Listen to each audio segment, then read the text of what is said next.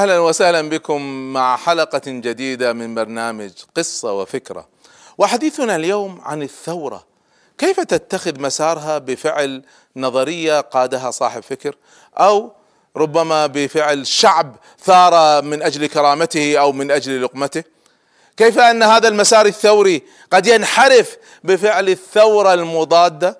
أو نتيجة للصراع بين إخوة النضال في الأمس والذين تحولوا بين ليلة وضحاها إلى أعداء. هذا هو موضوع حلقتنا هذا اليوم. صناعة الثورة والانقلاب عليها. وبطل قصتنا اليوم هو صاحب نظرية الثورة الدائمة ليون تروتسكي.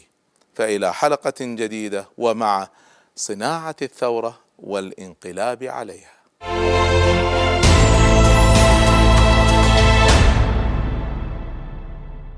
ولد ليون تروتسكي في عام 1879 في أوكرانيا، أوكرانيا في ذاك الوقت على فكرة كانت جزء من الإمبراطورية الروسية.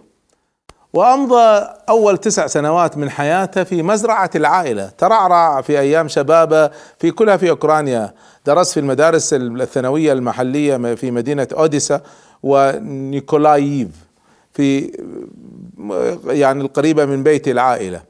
وسكن بعدين أثناء دراسته الثانوية في عائلة ابن خالة اللي كان يملك دار للطباعة والنشر.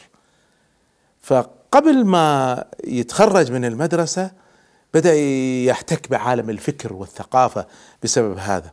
وانضم تروتسكي إلى إحدى الجمعيات الثورية بمدينة نيكولاييف الأوكرانية. هناك كان في دعاية للأفكار الثورية بين العمال وشارك أيضا بتأسيس اتحاد العمال في جنوب روسيا هذه الأفكار الثورية كلها على فكرة كانت كانت موجة في أوروبا بعد نجاح الثورة الفرنسية لما نجحت الثورة الفرنسية بإسقاط الملكية أرادت كل أوروبا أن تسقط الملكيات التي عندها. وروسيا كانت ملكية وكان يقودها الزار القيصر فكانوا يريدون إسقاطه. وكان هناك موجة بين الشباب بشكل عام والشباب هم وقود الثورات دائما. فكان موجة بين الشباب برفض هذا الظلم ورفض هذا الطغيان ورفض هذا التسلط والاستبداد. ونستطيع أن نفعل مثل ما فعل الفرنسيين فبدأت هذه الحركات الثورية. وبالذات انتشرت بين الطبقات المثقفة من جهة وبين العمال. أكثر من كان يتبنى هذا العمال لأن العامل يعمل في مصنع والمصنع يتحكم فيه واحد من الكبار المسؤولين. بينما المزارع كانت في أيدي الفلاحين اللي يملكوها فما عندهم مشكلة. بينما العامل بسبب الإضرابات ولا الرواتب الضعيفة ولا كذا كان عنده مشاكل رئيسية. فشارك كما ذكرت في في إنشاء اتحاد العمال في جنوب روسيا. طبعا كل هذه الحركات أزعجت الحكم القيصري فاعتقلوه. اعتقلوه وهو ابن العشرين من عمره. بتهمة الاشتراك بقيادة عدد من التظاهرات والإضرابات العمالية. واتهموه أيضا بطبع الكتابات الممنوعة. وتم احتجازه في السجن سنتين ثم بعد ذلك لم يتركوه حرا صدروا قرار بنفيه إلى سيبيريا وجلس هناك في سيبيريا بحكم بدون بدون حكم محكمة كما تحدث في كثير من الأماكن اللي فيها طغيان ما في محاكمة أو محاكمة إعدام بدون محاكمة ولا نفي بدون محاكمة ولا عشر سنين بتهم مزورة. كما نرى في عند المحاكمات التي لدى الطغاة. فصدروا قرار بنفي أربع سنوات بدون محاكمة حتى. في سنوات المنفى في سيبيريا هناك وضع تروتسكي نظريته الشهيرة الثورة الدائمة. آمن من خلال هذا التأمل والتفكير والطغيان الذي مورس عليه والظلم الذي وقع عليه بدون محاكمة ينفى. آمن بوجوب أن تتعدى الثورة حدود روسيا إلى أنحاء العالم ودعا إلى إشعال الثورات ليس فقط في روسيا وإنما في كل البلدان الأخرى. وحتى تصبح هناك ثورة عالمية تصبح أساس قوة وسلطة النخبة الشيوعية في في المستقبل وهذا التي كانت هدفها الاتحاد اتحاد الجمهوريات الاشتراكية السوفيتية بعد نجاح ثورتهم في 1918 في خلال المنفى كان هناك أيضا حركات ثورية في سيبيريا.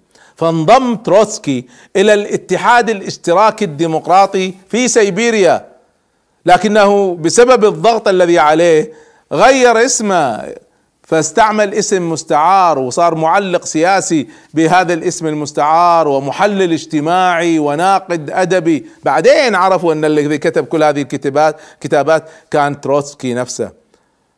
وصار ادعى تروتسكي ادعى أن الطبقة العاملة وحدها العمال فقط هم الذين يستطيعوا أن يقودوا الثورات. العمال فقط الطبقة العاملة وحدها هي التي تستطيع أن تحفظ الثورة من الثورات المضادة. وعارض أي تدخل من طبقة الفلاحين في الثورة العمالية. ليش؟ لأن الفلاحين هؤلاء عندهم مزارعهم ما يشعروا بالظلم المباشر. وأيضا عادة لأنهم يبيعوا ثمارهم للدولة في النهاية محتاجينها حتى يعيشوا. فخاف من تحالفهم مع مع البرجواز يسميهم. آه، على فكرة هناك مصطلحات لازم نعرفها. البرجوازية. البرجوازية هذه معناها الطبقة المترفة الحاكمة المسيطرة. وفي البروليتاريا. بروليتاريا يعني طبقة العمال والطبقات الكادحة. هذا يسموها بروليتاريا مصطلحات الشيوعية فالبرجواز يقول هؤلاء الفلاحين سيتحالفوا مع البرجواز. ضد طبقة البروليتاريا العمال الثائرين. هذه الآن بدأ يطرح هذه الأفكار. طبعا أسلوبه أدبي وأسلوبه يعني تحفيزي محرض فانتشرت كتاباته. طبعا من خلال تحليلاته السياسية والاجتماعية كان تروتسكي هو الوحيد بين كل المؤلفين الذي يدافع عن فكرة إمكانية انتصار الثورة الاشتراكية في روسيا قبل أن تنتصر في أوروبا الغربية. قال نحن قادرين نصنع الثورة قبل أن تحدث في أوروبا الغربية. يعني نجحت في فرنسا لكن ما نجحت في غيرها. وفعلا هذا الذي حدث لاحقا. قامت الثورة الاشتراكية في روسيا واستطاعت تحقيق أهدافها كما نظر لها تروتسكي قبل أن تحدث في أوروبا. اذا تروتسكي تستطيع أن تقول عنه هو المنظر للثورة البلشفية راح نتكلم عنها بعد شوي وهو المفكر الرئيسي لها.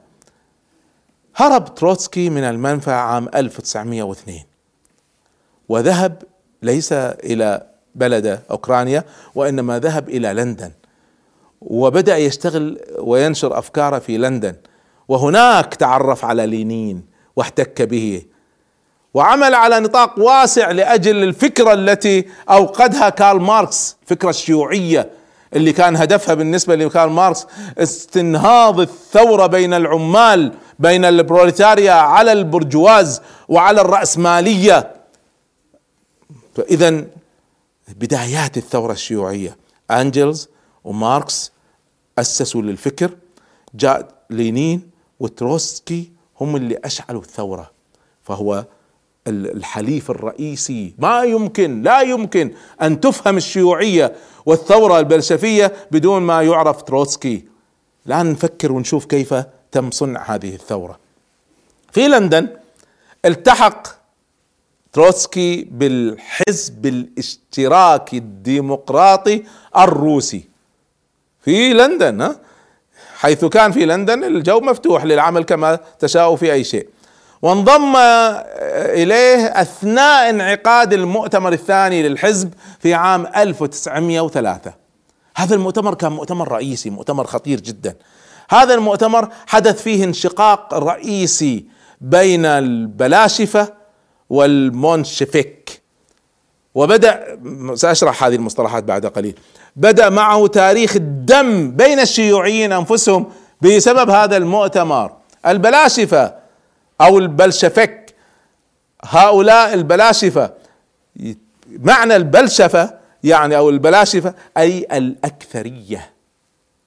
وأطلق على الجناح اليساري من أنصار لينين، لينين كان يقود الأكثرية أثناء المؤتمر. وكان له حزب اسمه حزب العمل الديمقراطي الاشتراكي هو الذي يمثل فيه الأكثرية، في نفس الحزب البقيه اللي كانوا يعارضوا آراء لينين كانوا يسمون المونشفيك أي الأقلية، اذا كلام بلشفية وكذا وكلام عن الأكثرية والأقلية داخل ذلك المؤتمر. كانت الأكثرية تسعى للحل الثوري، تريد الثوره وتغيير بالقوة بينما الأقلية تريد التغيير السلمي لا تريد ثورة. اذا منذ ذلك الوقت داخل الشيوعيين كان هناك اتجاهين البلاشفة الأكثرية ثوريين بقيادة لينين منشفك الأقلية يريدون التغيير السلمي. ظل البلاشفة يعرفون بهذا الاسم على فكرة حتى بعد نجاح ثورتهم عام 1917 ولذلك سميت الثورة الشيوعية سموها باسم ثورة البلشفك بالعربي يسمونها الثورة البلشفية. بلشفية يعني الأكثرية الشيوعية. وانضم تروسكي في البداية إلى المنشفك بعدين رأى أن لا هؤلاء اتجاههم ضعيف وأقلية ولن يستطيعوا أن ينجحوا فغير وانضم إلى لينين وذا كان بينه وبين لينين شوية حزازات وهذا فيما بعد استغلها ستالين كما سنرى. في آه لما بدأ العمل الثوري يعني يظهر ويخطط له حاولوا بالقيام بعملية آه ثورية وانقلاب في 1900 وخمسة. لكنهم لم أو العفو 1908 لكنهم لم ينجحوا. ما نجحوا. ماذا فعلوا؟ شوفوا شوفوا التخطيط. ما استمروا في الثورة. شافوا أن الثورة لن تستطيع أن تنجح. فرجعوا وبدأوا يعملوا بالسر. إلى أن نجحوا في عام 1917 خلال فترة الغياب هذه حرضوا الجماهير حركوا العمال حركوا الناس نشروا الأفكار أظهروا مساوئ الزار القيصر وعائلته وفساده. اشتغلوا على الفكر اشتغلوا على إشعار الناس بالألم. عندما يشعر الناس بالألم يحدث تغيير. ولذلك الدول المترفة اللي الناس عايشة مرتاحة برواتبها بغيرها هؤلاء لا يقوموا بتغيير. والسبب أنهم غير شاعرين بألم. لكن الذين يشعرون بالألم هم الذين يصنعوا التغيير. فالوضع كان مزري بين الطبقة الكادحة في روسيا. فاستطاع لينين وتروسكي أن يحركوا هذه الطبقة وحركوا كل الأنواع من الناس حتى الذين يخالفوهم في الفكر لكن يتفقوا معهم بأن الوضع سيء. فبدأت حركة إشعار الناس بالألم. إظهار فساد الزار القيصر وعائلته وعصابته التي حواليه الظلم الشديد الترف العظيم. طبعا أحيانا كانوا يلجأوا إلى المبالغات لكن من أجل إشعار الناس بالألم. وفعلا بدأت هذه المسألة تشعر الناس بالألم. وبدأ الناس يقدموا مطالب رئيسية للدولة. وأحفظوها ماذا يفعل الطغاة؟ الأغبياء.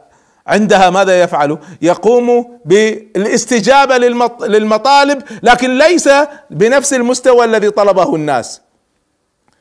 فالناس يرفضوا فيقوموا بمطالب أعلى. فتقوم الحكومات تستجيب لكن أقل من مطالب الناس. فيرفض الناس ويقدم مطالب أعلى وتستجيب إلى أن تسقط الحكومات التعيسة هذه. الحكومات الواعية هي التي تستجيب لشعوبها. فلما يقدم الناس مطالب يوازوها أو أعلى. ولذلك في بعض الدول لما حدثت حركة بين الناس فجاء الحكام وقدموا الإصلاحات بأعلى مما طلب الناس هدأت الناس هدأت الناس. لكن الذي فعله الزار كما فعله كثير من أغبياء الطغاة هو الذي ذكرناه. فاستمر الناس في زيادة الألم والسخط حتى تحولت إلى موجة شعبية عارمة. استطاع البلاشفة أن يقودوها بقيادة لينين وتروتسكي هم الذين قادوا الثورة بل يقولون أن القائد الميداني الذي قاد الجيش الأحمر اللي هو قام بالعملية العسكرية الجيش الأحمر تشكل أثناء هذه الفترة.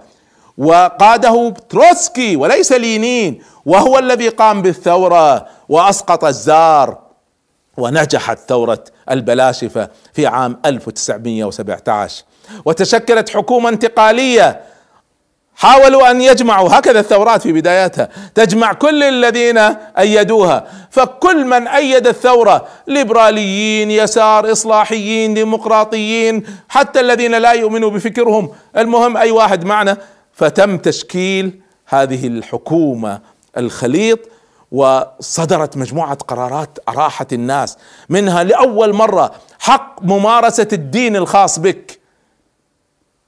والبلاشفه لا يؤمنوا بدين أصلا. هم ضد الأديان. ماركس يقول الدين أفيون الشعوب كل الدين أفيون الشعوب. لكن أرادوا أن يكسبوا الناس في البداية الثورات في البداية تكسب الناس. بعدين اتفقوا أن يؤسسوا جمعية تأسيسية حرة يعني برلمان. احفظوها. هذه الخطوات الأولى. كسب الناس برلمان. الهدف من البرلمان وضع دستور دستور على مقاسهم. بعدين إذا ما عجبهم يغيروا كل شيء حتى الدستور يغيروه. سنرى ما حدث للثورة البلشفية بعد هذه البدايات الجميلة لكن بعد الفاصل إن شاء الله.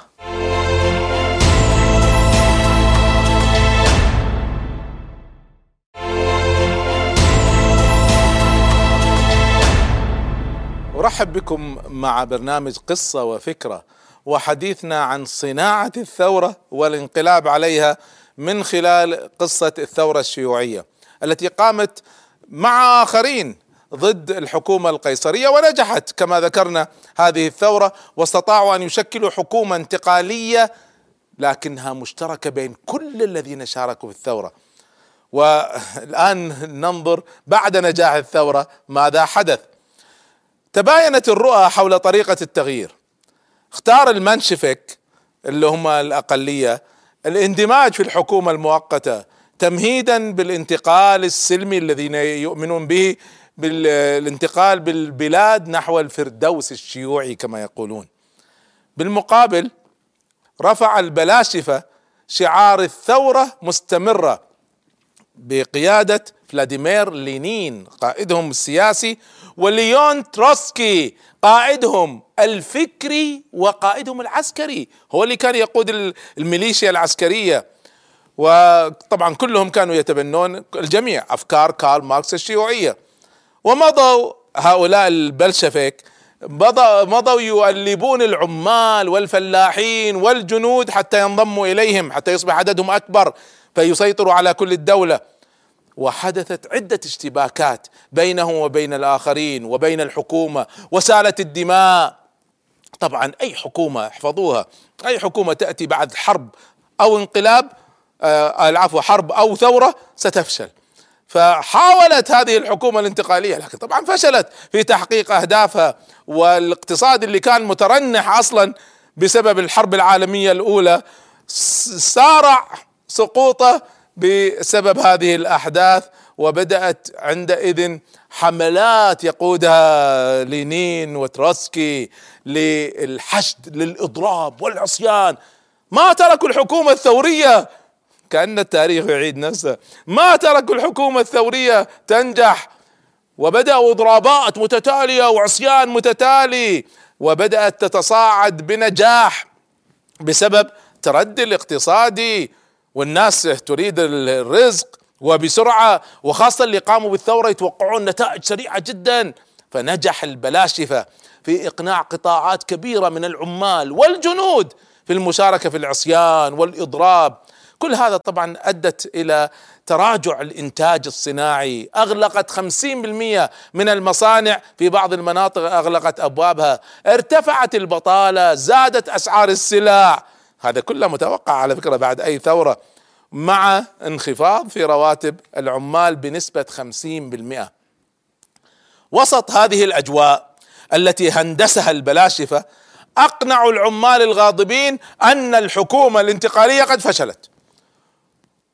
ولم تستجب لمطالب الشعب فلا بد من الثورة عليها ثورة على الثورة. ورفعوا هذا الشعار في فبراير 1917 فكانت الثورة الجديدة على أكتاف الشعب اللي مساكين ظنوا أنهم يقومون بإصلاح وهم آخرين قاعد يستغلوهم.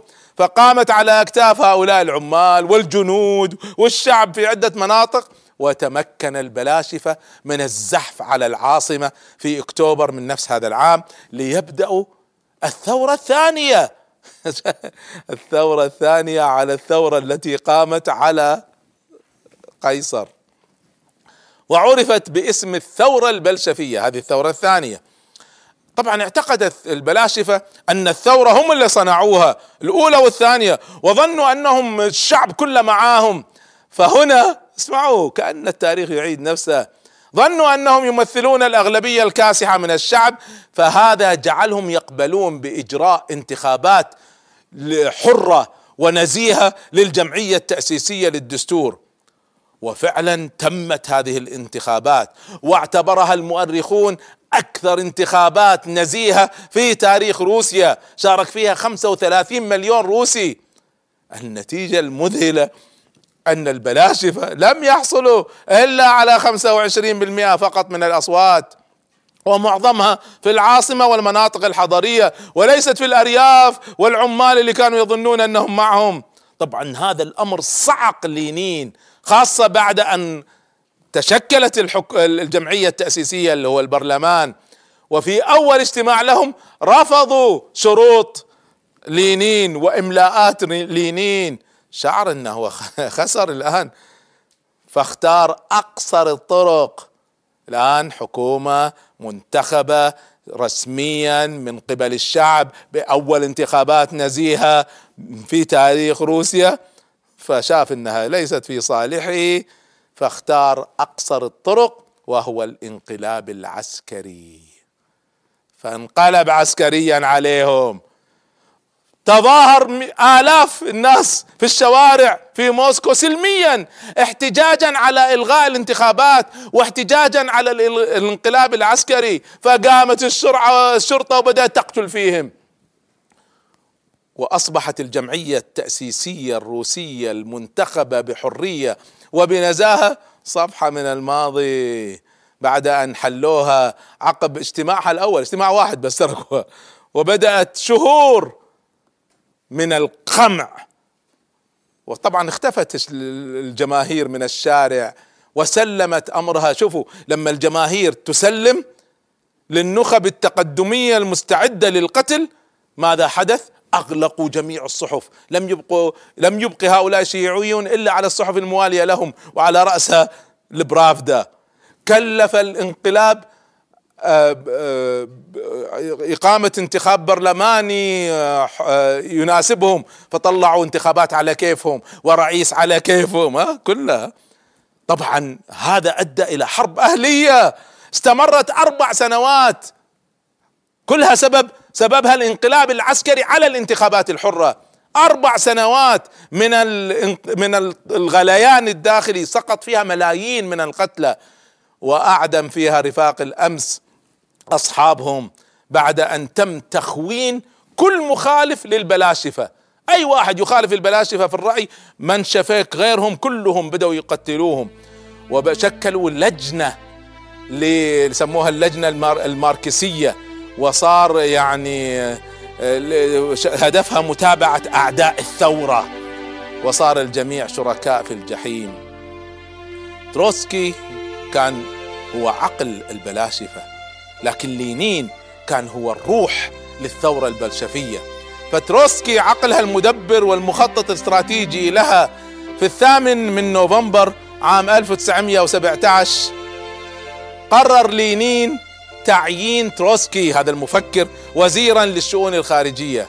لكن بعد ما توفي لينين تولى لفترة قصيرة تروسكي حتى يدير انتخابات الحزب من يحدد؟ الذي سيحدد من سيقود روسيا بعده. فستالين قام بعملية خدعة وتحالف مع الآخرين وانقلب على تروسكي. وكان أول شيء فعله ستالين بعد أن سيطر هو عزل تروسكي. فلما عزل تروسكي بهذه الطريقة الخيانية لم يكف تروسكي عن مهاجمة ستالين. وبدأ يندد بسياساته. وبدأ شوفوا الآن هؤلاء اللي كانوا أصحاب مع بعض كلهم الآن بدأوا بدأوا الثورة تأكل أبنائها.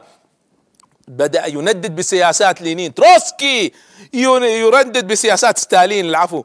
واتهم ستالين بأنه هو الذي دس السم للينين ها؟ يذكرنا ببعض الأحداث في العالم العربي.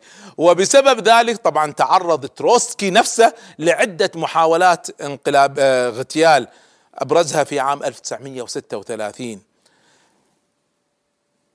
عندها شكل ستالين ما عرف بمحاكمات التطهير. وكان أول من صدر بحقه أول واحد صدر بحقه حكم إعدام هو تروسكي وابنه. حكم إعدام ها؟ لكن كان تروسكي في هذه الفترة خارج استطاع أن يفر خارج آه، روسيا فأعطته المكسيك حق اللجوء السياسي. في عام 1940 أرسلت المخابرات السوفيتية جاسوس وطد علاقته في المكسيك. لعدة شهور مع تروسكي. ثم في منزله بينما كان يتحدث معه عندما التفت تروسكي وإذ فجأة يقوم هذا الجاسوس برفع البلطة فحطم بها جمجمته. قتلوه بالبلطة في المكسيك. كما يقول معظم المؤرخين عن اليسار الماركسي ستالين كان حفار لقبر الثورة البلشفية. هو الذي قتل معظم قادتها.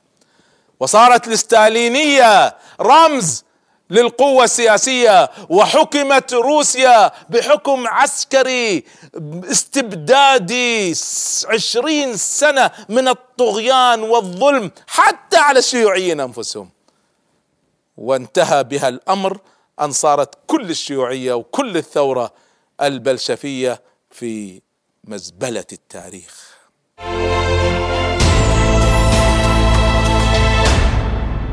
الثورة تصنعها الشعوب لكن الذي يحدد اتجاهها هم أصحاب الأفكار. ويفشل كل من سيدير الحكم بعد أي ثورة. ولذلك يسرقها أصحاب المصالح ويستعينوا طبعا بالإعلام ويستغلوا الظروف الاقتصادية القاسية التي تأتي بعد أي ثورة. ثم يقومون بتخوين زملائهم في الثورة ثم يقومون بتصفيتهم ولا يوقفهم عن ذلك إلا استمرار الشعب بالثورة والانتفاضة حتى تستقر الأمور الصحيحة. قبل أن أستودعكم الله انشروا كلمة تراستسكي. الليبراليون سوف يخونون الثورة ويدعمون القيصر ضد العمال والفلاحين.